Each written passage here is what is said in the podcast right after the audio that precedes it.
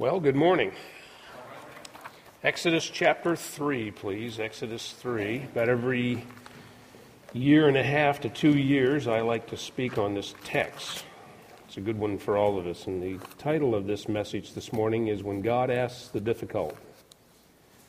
You ever had the Lord break into your life and ask for the difficult? It happens, doesn't it? Yeah. Just two verses. I'm going to read them in reverse, actually. Verse 10 first. Come now, therefore, and I will send thee unto Pharaoh, that thou mayest bring forth my people, the children of Israel, out of Egypt. Then, verse 8 I am come down to deliver them out of the hand of the Egyptians, and to bring them up out of that land unto a large and good land, unto a land flowing with milk and honey. Let's just pray for a minute. Father, we ask that today you would help us to set our hearts and our minds on accomplishing those difficult tasks that you ask of us. And Father, some of these students will be asked to go to the far corners of the earth, perhaps, to preach the gospel that others might come to know Christ as Savior. And some will be asked to do the same thing within a few miles of home. But Father, remind us that no matter where we are, no matter what we do, sometimes the will of God can be very difficult. And so we pray today that we would set our hearts and our minds to accomplish the tasks and the will of God that you have for us. I want to thank you for the school, for its stand, for its love of the Word. Thank you for these students who have come here who are interested and eager to learn the Bible that they might communicate it to others. And we just pray that everything that is said and done this morning in this chapel will bring honor and glory to you. And this we ask in Christ's name. Amen. Well, we all know the story. Moses, of course, born of Hebrew slaves. And uh, his parents saw the edict of the king, which was to destroy the, the, the boys. and the mother, of course, was not afraid of Pharaoh's command, and so decided to put him in a basket, float him down the river. And so he was saved from that genocide simply by floating in probably one of the world's great and most dangerous rivers. He was found by Pharaoh's daughter and uh, raised in the courts of Pharaoh in the uh, very shadow of the man who tried to kill him. That's, isn't that irony? That, God does this stuff. And when you look at the way the Lord does it, it's incredible. Actually, uh, I think the last time I spoke on this passage, uh, over in chapter 2, um, it says in verse 6, I find this to be very interesting. I'm just going to put this in as a little sidelight. This is Pharaoh's daughter opening the basket, and it said, When she opened it, she saw the child, and behold, the babe wept. You know, God's timing is always perfect, always. I don't think that child was crying just for the sake of crying. I think God must have pushed a button there because He understands the female heart. When a child cries, you ladies, it's, it's like a stampede. Get to the baby and soothe it. The guys are going, let them cry it out. It'll be all right. You know. The Lord is so precise in his timing. Anyway, I don't want to go there today. We know that he grew up to be a powerful man in Egypt. Actually, according to Josephus, he was a general of armies. The Hebrew slave who accused him of killing the Egyptian called him a prince and a judge. And Moses is now becoming aware of who he is and what he is. And as he realizes that he's got this slave issue, which he probably learned from his mother, he becomes a murderer taking the deliverance of this nation into his own hands. You know the rest. Pharaoh is going to do something about it. He flees to the desert, takes a cut in pay, and a severe drop in status. Because Egyptians don't like shepherds. You learn that in, in the book of Genesis. In fact, it says that every shepherd is an abomination unto the Egyptians. Moses is nothing more than like our Savior at this point. This is a picture of Christ in a very real sense and the world. He is the great shepherd of the sheep, and Egypt is a picture of the world, and the world despises Christ. The vast majority of the world that you have been called to minister to will literally step out of this life without Christ. They will not have him. Anyway, Moses is the original, probably we could say it this way the riches to rags, just like Joseph. His fortunes go up and down. And in the end, as we get into this chapter of chapter 3, we find him sitting on a mountaintop, totally defeated, probably very despondent, very disappointed, very dejected, downtrodden, and all but forgotten by a small handful of people who probably figure, and these are the people back in Egypt, probably figure he's dead. And while he is no doubt resigned to his less than ideal conditions, and this is what you want to know this morning, God breaks into his life.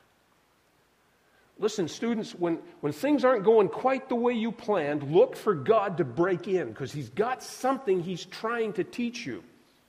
And He's trying to steer you in a certain direction that's not going to kill you, it's good for you. Look closely. And when the storm seems to be the worst, the sun, that's S O N, breaks forth in our lives. Now, getting back to verse 10.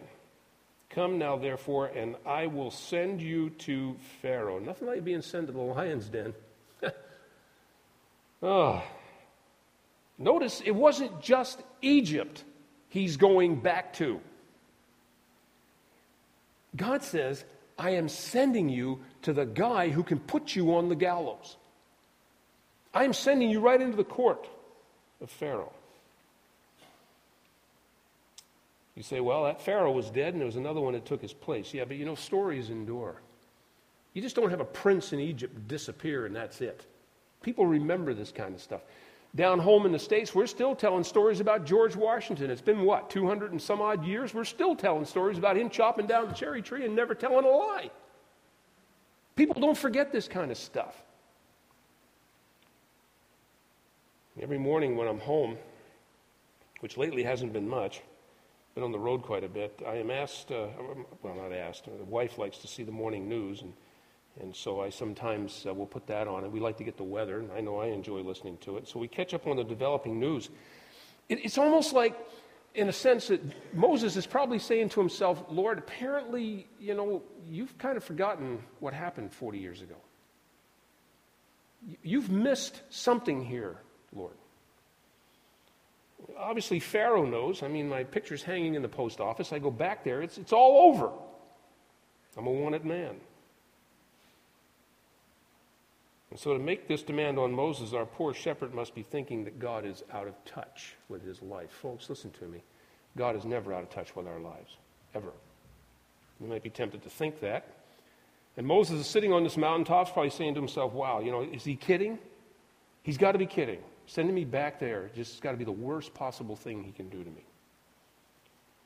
I would say to you this morning that no matter what ministry God calls you into, there'll be times when it will seem absolutely crazy. You won't understand what's going on around you. There'll be difficulties. There will be issues that you will have to deal with. There will be difficult people. You know, ministry would be probably the, one of the best jobs in the world if it wasn't for people. But we have to minister to people and they're difficult. If you go into missions, particularly, there'll be those who are people close to you who will question your motives, even question your sanity. The story is told of one of the sons and heir of the Borden Milk Company. As a student at Yale University, he was already rich beyond anything that most of us can even imagine. One day he was introduced to Jesus Christ, accepted him as his Savior, and uh, the change was so deep that he made Christ the object of everything in his life. He sought to win the lost, to live the victorious Christian life. He began to start ministries to glorify Christ in every action and word and deed. And in time, he felt led by the Holy Spirit to become a missionary to the Muslims. He turned his back on the opportunity to be even more successful with the company, probably even more rich. But when he stepped off the boat in Egypt, he fell seriously ill and soon died. That's difficult, folks. That was hard for the family. I'm sure that he wasn't exactly happy this was happening to him as well. But understand this when the world looked at his situation, their, their reaction was, What a waste of a human life. Well, you know, God writes the last chapter. Always. We don't. The story goes on to tell us that uh, his life, which was a great inspiration to many, some whom he had personally led to Christ, it challenged many to be a more de- to a more dedicated Christian life, and many others to surrender service, and some of them followed him into Muslim ministries and were successful. A big issue in my life when I was uh, sitting pretty much where you were, I was at a different college, but sitting where you are as a student, I remember the first time I ever heard of the five men who gave their lives in the jungles of Ecuador to reach the Auca. I remembered that so clearly. And I said to myself, I've never heard this story, and started reading up on it. My research, as I read these books and articles about these guys, and of course that was firing me up for missions while I was doing it, brought me to something I found very interesting. And I think it was the Chicago Tribune that had this as their headline when this news broke in the United States. What a waste. What a waste.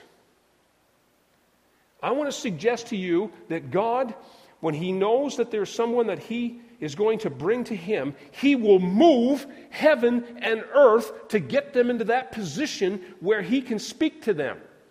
And if He has to sell your life and my life to do it, He will do it. Remember that. What is a soul worth? It's worth a lot in the eyes of God, and it should be worth a lot in ours. God is not a wasteful God, never wastes anything. I'm afraid if it had been a newspaper reporter present at the crucifixion of Christ, he would have put the exact same thing on his front page. What a waste! This young rabbi who could, who could raise the dead and heal the sick and cleanse the lepers and walk on water and change water to wine, what could he have done for this nation? And now he's hanging on this cross, wasting his life. Do you feel like his life was wasted this morning? Do you? No, you don't, do you? See, you, you read the last chapter.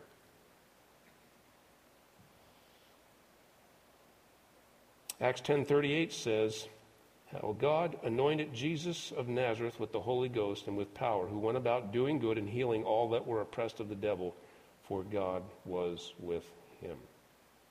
And so the world would look at Moses and say, What a waste.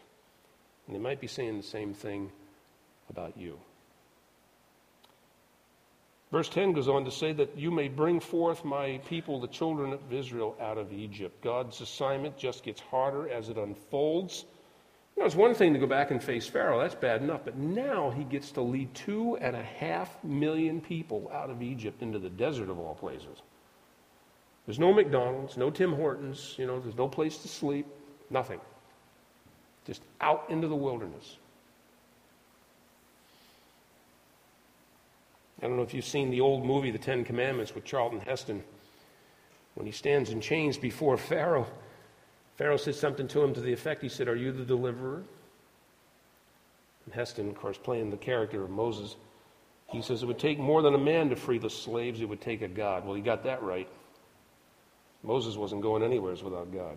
I seriously doubt that Moses actually heard the words that God said to him previously. He was probably so caught up in the spectacle of the burning bush, too busy taking off his shoes because he's on holy ground, and he's too awestruck by the voice of God, but he missed verse 8. I am come down to deliver them out of the hand of the Egyptians and to bring them up out of a land that's uh, into a good land that's flowing with milk and honey. That's what we need today to realize that God's going ahead of us. And if we're going to do the difficult things for God, we must remember and we must understand that it's God who's going to do those things through us. It's God who does the difficult work. Paul in the first in 1 Corinthians chapter 3 and verse 6, he said, I've planted. That's a good thing. You will plant. He says, Apollos watered. Some of you will water. Somebody will put the seed into the heart before you ever get there, but you'll water. But then he goes on to say this, but it's God who gives the increase. I always marvel at this. I've seen people come out of nowheres into my life to be saved. I didn't start it. Somebody else did. I've seen me sow seed in hearts for months before they finally came to Christ. But it's always God who gives the increase. And Paul repeats that again in verse 7 when he says this So neither is he that planteth anything, neither is he that watereth, but God that gives the increase. Students, we're only tools. We're only tools in God's hands. The problem for Moses was, if he heard that God was coming down to do the delivering, was that now he finds out that God wants to use him. That can be a frightening thought. I fought it tooth and nail before I wound up going to Bible college. I did not want anything to do with this. I didn't mind being saved, but it was this idea that maybe, just maybe, God was going to put me in a place I did not want to be. That was scary, difficult to handle. You know, it's okay when the creator of the universe is doing it all, but when he recruits us to do it, that can be a frightening experience. Matthew 28 is a familiar passage to most of you. In verse 20, this is part of the Great Commission. Jesus says this teaching them to observe all things whatsoever I've commanded you, and lo, I am with you always, even unto the end of the world. You know, we miss that promise a lot. God's tapping us on the shoulder and saying, I want you to do this for me. And we're going, I, I don't know about this. It's a big world out there, and it's pretty antagonistic. I got a feeling right now what's happened in the United States with this recent vote, particularly in the state of Maine. I think the churches in Maine are headed for real trouble. I believe we've been lied to. I believe there's persecution right around the corner in the United States for the church. I believe it's coming. We're in trouble. But we got him. He's running the show. And we'll continue to minister because he's with us always. You look at verse 11, all of a sudden Moses is now getting a little worried. He objects on the inferiority of his person. He says to God, He says, Who am I that I should go to Pharaoh and that I should bring forth the children of Israel out of Egypt? You know the answer to that question? Moses, you're nobody. You're nothing. Have you ever seen these videos that shows what, the, what the, the planet Earth is in terms of the rest of the universe? We're nothing but a dust speck on a little cul-de-sac. Is what is it? Lou Giglioli, I think is the way you pronounce that guy's name. He does these great big um, DVD things on screens. We're nothing. We're just a little speck in the universe. That's why the writer could say, "What is man that thou art mindful of him?" That's a good question. I'll come back to that possibly later in this message. See, without him, we're nothing. We can witness and preach all we want, but without him, we are nothing. And right now in our, our times, there are preachers who are standing in pulpits and they're preaching something. I don't know what it is, some message that seems to just tickle their own ears and maybe the ears of their hearers, and they're preaching their hearts out, believing in their hearts that what they're saying is really the truth, but in reality, it is nothing. They are wells without water because they don't use the Word of God. And our churches are loaded with these people. They're laboring without knowing Him, and they're delivering no one. Don't be like them. Jesus said in John 15, 5, He said, For without me you can do nothing. You know, I come up here for a reason. Because I believe right in this room, God has the perfect will for every life, and He wants to use every last one of you to deliver souls from the kingdom of darkness. And the sooner we get that truth into our minds and let it play out in our lives, the sooner God can use us in the difficult things. And so in verse 8, God says, I'm the one who's come down to deliver. But sometimes we're a little slow to grasp who's really doing the work and how powerful he really is. Then Moses goes on to object on the basis of who is sending him. What happens if they don't believe me? He said in chapter 4, verse 1. They're not supposed to believe you. Students, listen to me. It's this they're supposed to believe. It's the voice of the Spirit they're supposed to believe, not what we say necessarily, although, yes, we are the tool, we're the voice. But it's the book. Faith comes by hearing, and hearing by the Word of God. And if actually all they ever hear is the word of the preacher, they're not saved. D.L. Moody one time told a story about walking down the street, and he was approached by a drunk. And the man said to him, he said, uh, Mr. Moody, I'm one of your converts. you didn't mess with Moody. He always seemed to have a comeback. And he said this to the man. He said, Well, you must be because you're not a convert of Jesus Christ. Ugh. Ouch.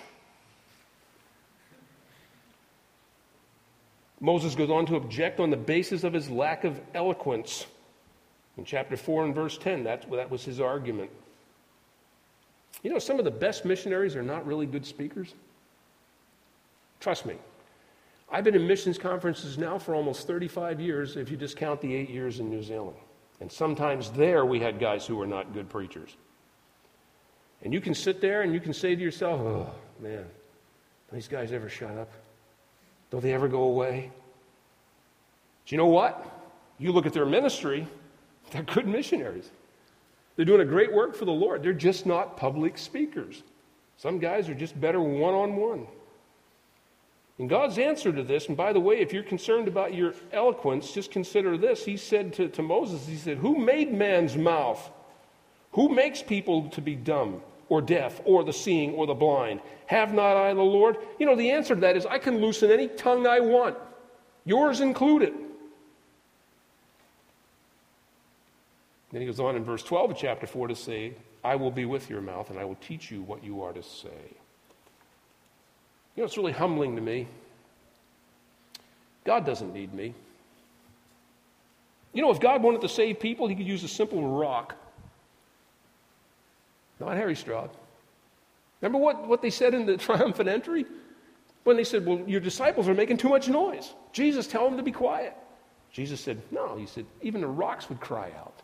I can use whatever he wants. But listen to me, students. You have to understand when God reaches into your life and asks for the difficult, this is an honor. He's asking you to do something very special and very unique with your life. Moses objects on the basis that someone else would be a better choice. This one's my problem. I know a lot of people find it hard to believe, but I'm not really an upfront guy. Now, that might shock a lot of people who've been overseas with me because I have to take the leadership positions that I do. I take them willingly. But I'm not really a great leader. You know, if there's somebody else who would do it, I'll just let them do it. You know, a lot of times I look inside my teams and I find people who are better gifted than I am and say, now, this is the assignment I'm giving you. I'm a delegator. I, I don't mind doing that. Yeah, I'll take responsibility where I have to. But it's really not my thing. I, my wife shocked a bunch of people one time by saying, believe it or not, he's actually basically shy. And every jaw in the room went, it's like, we talking about the same guy here? Yeah. He's actually quite shy. So if there's a better choice, I say, hey, let him do it. But God had already chosen his man, so the request is a bit strange. The NIV, I think, renders the text a little better, where it says, oh, please send someone else to do it.